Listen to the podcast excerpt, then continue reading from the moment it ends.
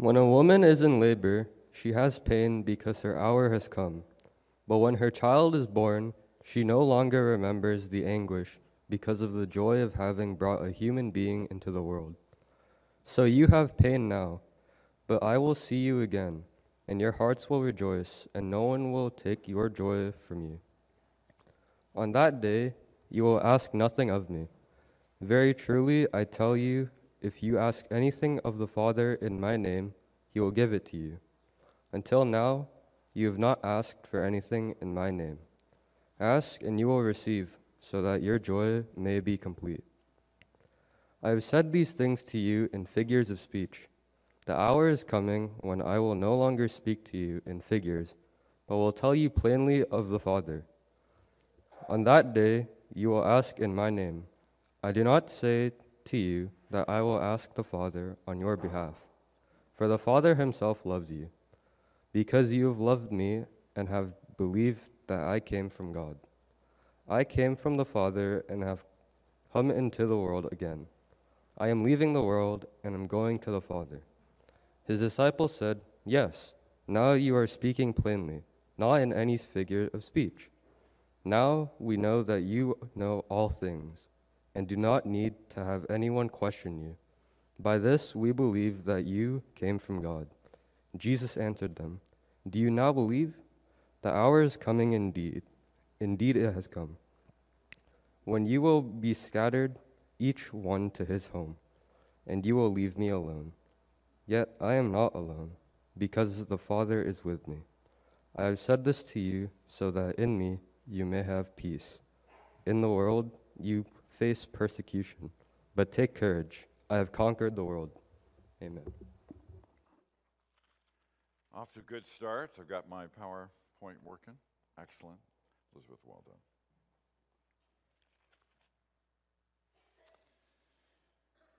So, the last uh, number of weeks, we've been uh, thinking along the paradox of faith that um, we have lots of questions. John alluded to that in his call to worship at the beginning. And the Gospel of John is particularly um, metaphorical in style. So the four Gospels, and John is the most image related, I think. And so when we read this book, it's, uh, you know, can be a bit tricky to fit it all together. So even as Raymond was reading, it's, uh, you know, how does it really land? And Gospel of John, John the Evangelist uh, presents Christ, I have noted here, as the elusive Christ.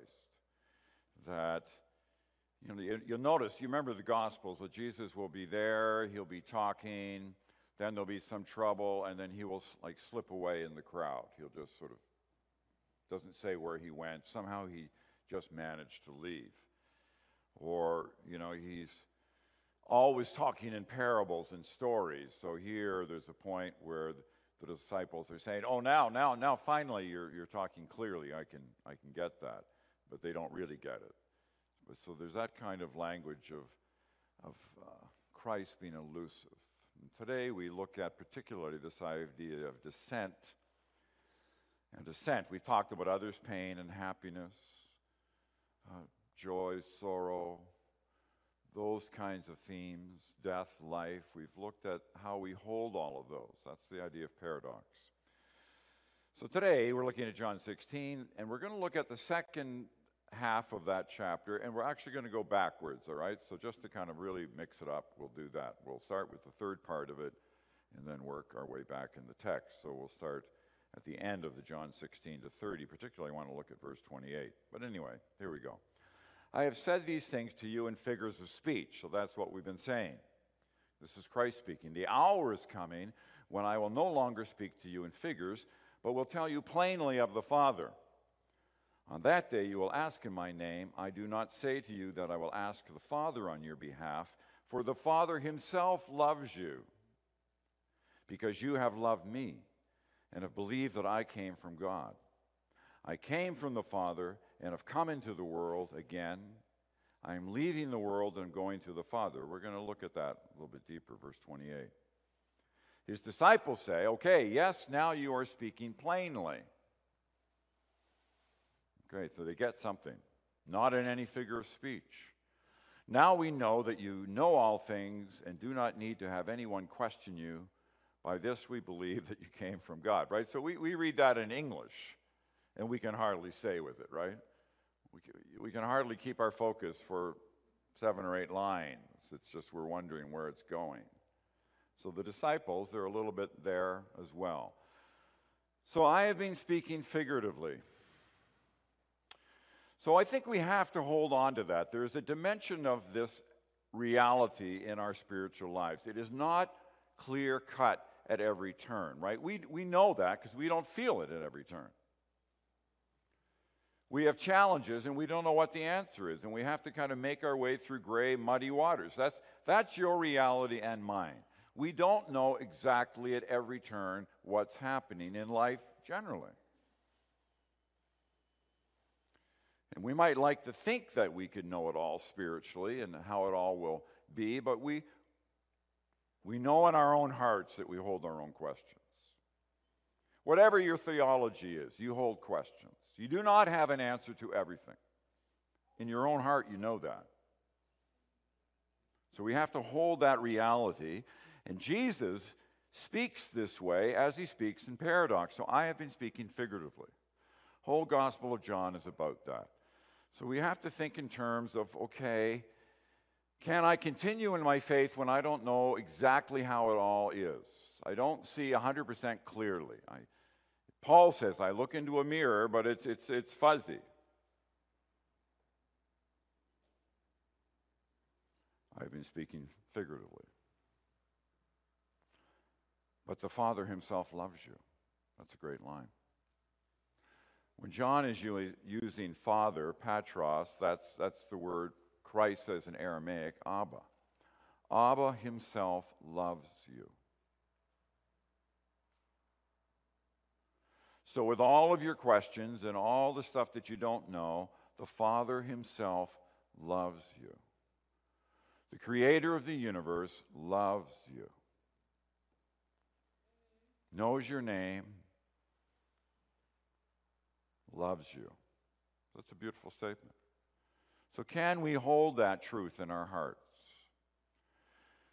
That amidst my questions, amidst, you know, amidst my challenges, health challenges, finance challenges, church challenges, relationship challenges, the Father Himself loves you.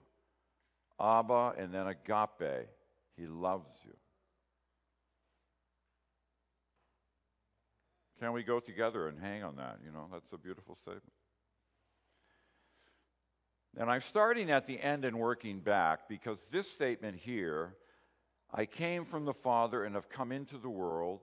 Again, I am leaving the world and going to the Father. This is the statement that the disciples say, Ah, now you are speaking plainly. Of all the chapter here, this is the clearest statement. It's what's known as a chiastic statement, where you have an A statement and a B, and then a B repeats back to the A. So I came from the Father A. Father is Abba. I came from Abba, A, and I'm coming to the world. World is B. Then he repeats that. Now I'm leaving the world, B. I'm going back to Father A. A, B, B, A. That framework, that structure is used a lot in the, in the Gospels generally, and, and John uses it. So, this is the statement that the disciples say, I get it now, right now. So, if that's the case, we need to sit with it just a little bit. I came from the Father. This is Jesus saying. I came from the Father. I came from Abba. And it's interesting, the Greek languages has all kinds of tenses that we don't even have in English. So it's, a, it's very specific.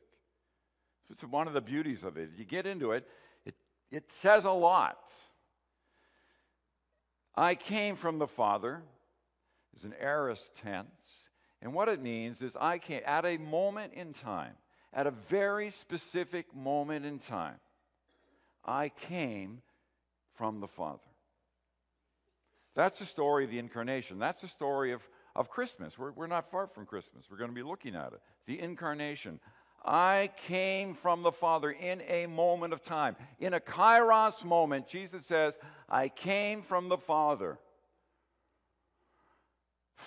Now, we don't know what that was before for Jesus. I came from the Father. What was that relationship? Jesus is saying, I came from the Father. Okay, he breaks into our world. A babe born in Bethlehem. All right, number A. And I have come into the world. World is cosmos. World is the physical world, but it is also the world of culture. Our physical world, tierra, and culture. Recently, we were down at the AGO, and you go in there, and they have all these exhibits. They had an exhibit, was I was interested in, of religious art, mystical art from South America. Interesting.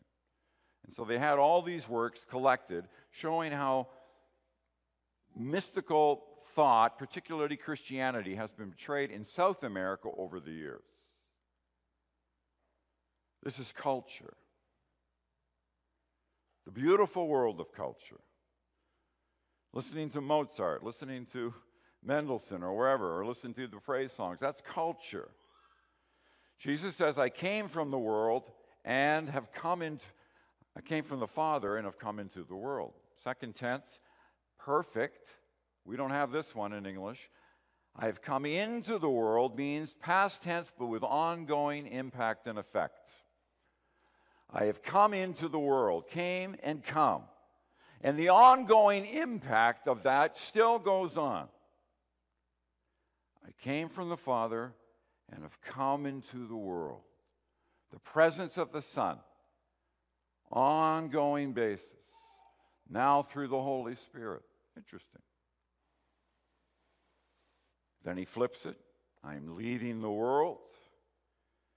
I'm going to the Father. So, what is the point about that when we put it all together? His disciples say, Yes, now you are speaking plainly, not in any figure of speech. They hear something in verse 28 that strikes them. So, the whole thing is, it talks about the cosmic journey of Christ. Christ, eternal, the Christ, with the Father, the Holy Family, together we have to imagine that. Can you imagine that in any way? I remember the film The Shack. And the film The Shack, as an overall film, I wouldn't say it's brilliant, but I like certain parts of it. And one of it is the how they present the Holy Family, the Trinity. The Father is presented as an African American matriarchal mom. A mom. She's the Father. African American, matriarchal, charge. This is the mom. The son is a 30 ish Persian young guy, robust, energetic. That's the son. And the, and the Holy Spirit is an Asian woman, millennial, maybe ages early 20s. That's the Holy Family. Interesting, right? We wouldn't probably think of it that way, but that's how the writer presents it. And as they are together, there's a lot of laughter, there's a lot of joy, there's a lot of interactions between the three of them. That's, that's the Trinity as presented in that book. So Jesus comes from the dynamic of the Holy Trinity and comes into our world. And the whole point of it, we're going to see, is he descends to give birth to his children. The whole point of the cosmic journey of Christ, as John the Evangelist reveals it, is that people will come to know the Father in love. That's the whole cosmic journey. That's revealed to us. That's a lot of effort to come so that you and I might be able to say yes to God and know God, not just as creator, but know Him personally, relationally. From the evangelist perspective, that is what it's all about. So, can you and can I, in the midst of all of our hassles, whatever they might be, understand that God loves you and comes to know us in Christ? That there's incredible value in that. I don't know what, you know, like what, what's the next universe all about, right? And the world outside our, out of our planet. Who was the guy? Who was the guy who was captain of the uh, Star Trek? No, before that. Kirk. And what was his name? Who was Kirk, really, as an actor? Shatner. Did you hear the story? Shatner went up into, into orbit in a rocket recently, right? And he goes up there and he has that experience. So, you know, there's not many people on planet Earth who have done that, right? There's just a handful of civilians who have done that. He goes up, and what impresses him is the astounding depth and darkness and emptiness and black space that's there. And you know what? He found it scary. He found it frightening. Looking back at the planet, you see light. And looking out there, you see nothing but empty space. And he found it frightening, so much so apparently that when he landed back on Earth, he started crying. They were wondering why he, why he was crying because he was saying, Man, I'm back. You have no idea what it's like out there. So, what's the point? The point is, God has come in Christ to speak to us that we might know who this one is. And ultimately, you know, this age is going to end. I've been looking at Matthew 24 this week, and Jesus says, there will be wars and rumors of wars. Nation will rise up against nation.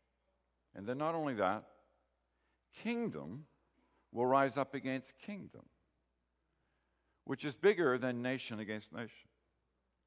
I find that interesting. In the last days, whatever that is, you will hear about wars and rumors of wars, and you will hear about nation fighting nation, and you will hear about kingdom fighting kingdom.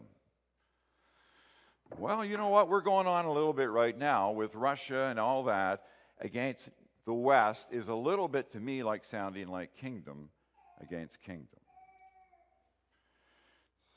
We have no idea where all that ends, right? But God, in His wisdom, wants to create a laos of God children of God. What role do we have eventually? You and I have no idea. But God is going to a whole lot of effort to create a people. One day, how is all that going to work out? I think there's way more to this story than we know. And God has come that you and I might be children of God. That's, that's what this is about. The whole cosmic journey is to create a people of God, as far as the evangelist says. That's pretty massive. So that's where John begins. I came from the Father, came into the world, now I'm leaving the world, returning to the Father. So that's pretty cool. I, I, I personally, I think that's very cool. That's where he begins. Disciples say, ah, now we, we, we're beginning to get it a little bit. So goes on to the second unit. Very truly, I tell you, you will weep and mourn, but the world will rejoice. You will have pain, but your pain will turn into joy. Get this when a woman is in labor, she has pain because her hour has come. But when her child is born, she no longer remembers the anguish because of the joy of having brought a human being into the world. So you have pain now, but I will see you again, and your hearts will rejoice, and no one will take your joy from you. So the story backs up, backs up from what God is doing to us in Christ, and now there's one of these images. In the image of this whole new people of God is a feminine image of a mom giving birth to a child. And here is another example of how Christianity is not just masculine.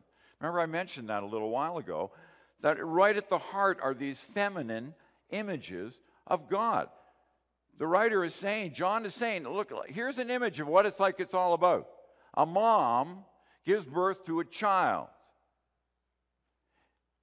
There is pain, but the pain gives way to joy.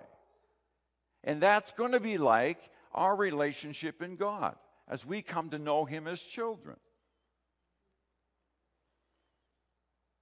Feminine Im- image of who God is and what He's doing for us in Christ.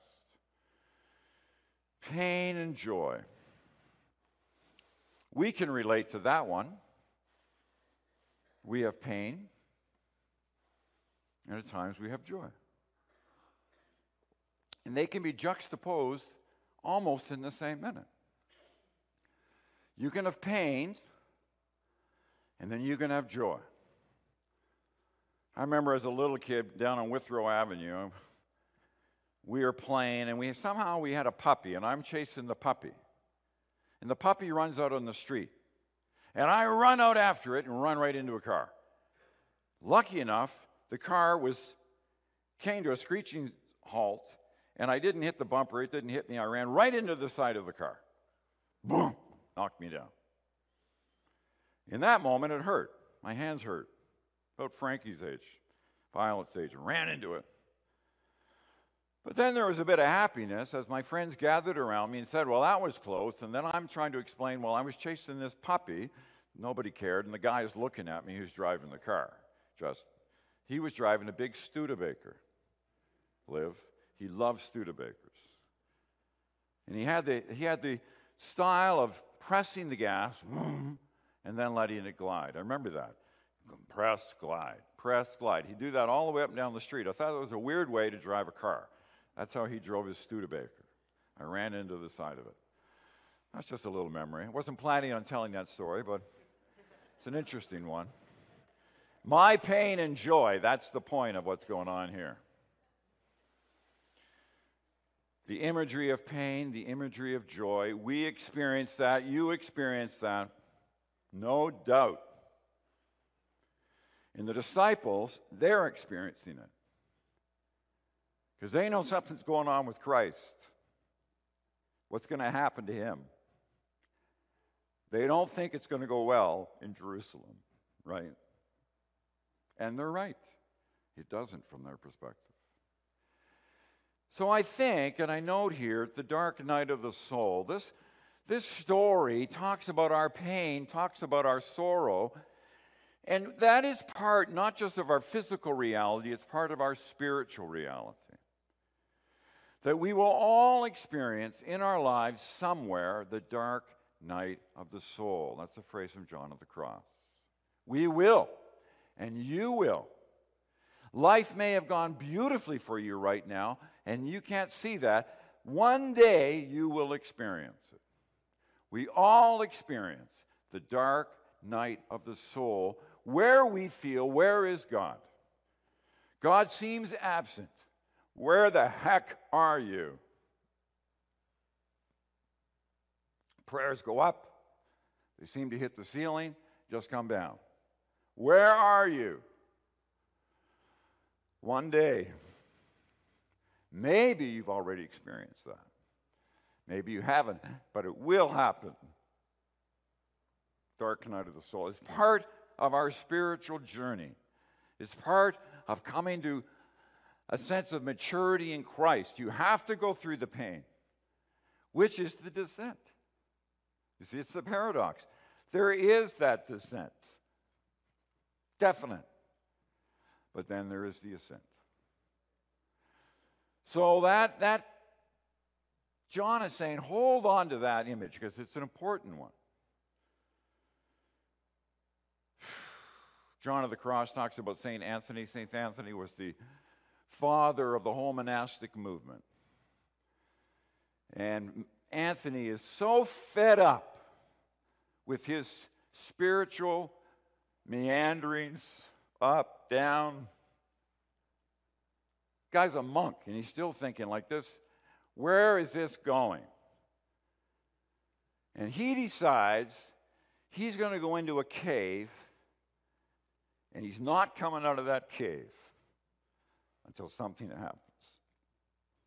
I will connect with God, or I'll never, ever come out of that cave. He goes into the cave. This is St. Anthony. Of course, all of his friends are thinking, like, this is a bit crazy. Come on. If you and I did that, people would be saying you're crazy. My great grandfather was a hermit. He went up and lived in a cave on Cave Hill outside of Belfast in the hills. Belfast is surrounded by hills. He ended his life as a hermit in a cave. Interesting. What was he running away to get there? I don't know. Well, I do know a little bit, but he did that. Anthony goes into this cave. His friends decide, well, we better at least bring food to him and water, and we'll leave it outside at the cave door, and, and he'll get it. We're inside the cave a little bit. But anyway, the point being, that was his dark night of the soul, you see what I mean? And he fought with all kinds of demons. He writes about it later in his mind, all these demons. And finally, he breaks through. Father of monasticism, parent of monasticism. So, this story, I believe, talks about that because this is the imagery. Your dark night, my dark night. So, if you're in a hard time, and if it seems to go on for quite a while, maybe you think about that a little bit. There may be something going on in that that is part of your spiritual journey, and you need to reflect and sit with it. As painful as it is, wasn't very ha- wasn't a nice time for Anthony. You can read, you can check him out. So then we go on. Image of giving birth. I think I'm stuck here, Elizabeth. Can you go to the next one? Why would I be? Okay, keep going. Thanks. Let me read these two texts. Well, you can, but now I am going. Okay, go back. Oh, I got it again. Went to sleep. But now I am going to him who sent me Yet none of you ask. We're backing up. We're almost finished. Where are you going? But because I have said these things to, your, to you, sorrow has filled your hearts. Nevertheless, I tell you the truth. It is to your advantage that I go away, Jesus is saying. For if I do not go away, the advocate will not come to you. But if I go, I will send him to you.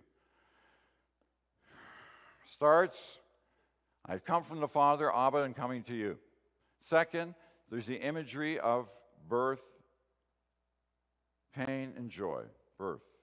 Now he pushes up and he says, I'm going away, but I will send the Holy Spirit to you. So now we have A, B, B, A, and now another B. Jesus will send the Holy Spirit. Jesus will ascend. The disciples will experience pain. Jesus will send the comforter, the advocate in the NRSV, the counselor in the NIV the Holy Spirit. And the Holy Spirit is the presence, the presence of Jesus with us. So Jesus is always with us. Jesus says, It's better that I go because if I send the Spirit to you, then He will be with you. He will be in you, with you at every turn of the events, with you even through the dark night of the soul. The Spirit will be with you, which is the presence of Jesus. That's the Spirit. Father, Son, Spirit. Imagine the family. The three are involved in this story. Father, Son, Holy Spirit, the counselor, the comforter will be with you. So we're to, you know, to rejoice on that reality. Pentecostal communities generally really hang on to this one. The Holy Spirit is with you, with me. They hang on to that one. We don't always hang on to it so well, and we should. Jesus is with us. So the point here is our birthing is in the heart of the Trinity. I like that. The entire Trinity of God, Father, Mother, Son, Spirit, are all involved in your salvation, are all involved in you coming as a child of God. The whole family is involved. For you and for me. It's so important that the whole Trinity are engaged with you and me. So I know that sounds, you know, what, what, does all that mean? But you go home and sit about it. What does that mean for you? The Father, the Mother, the Son, the Spirit are involved in your new life in Christ because it's so important. And Jesus ends by saying, I have overcome the world, so be courageous and be strong as you go forward. The Spirit is with you, the Spirit is with me. The whole family of the Trinity are involved in your salvation. Now, back to square one, back to day one here, the ground of being in your life and my life. Take courage and know that I have overcome the world. Take courage. You will hear wars and rumors of wars, rumors of that in the news cycle. You will even hear about kingdom against kingdom. But you know what the text says? But the end is not yet. I like that. But the end is not yet. These are the beginning of the birth pangs. Matthew 24.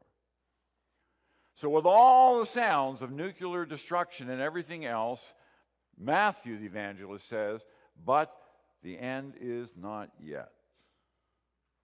You will hear about all this kingdom against kingdom. That's the beginning. Be courageous. What does that mean for you and for me? Be courageous. You are an overcomer in Christ. I like that. Overcomers. We are overcomers because Christ is the overcomer. Be courageous. What you are facing, be courageous.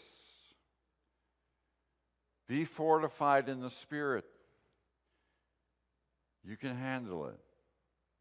He's with you. That's, that's, that's the imagery of John 16 the descent and the ascent. And then the descent through the Holy Spirit. All that up and down reality that is true to life.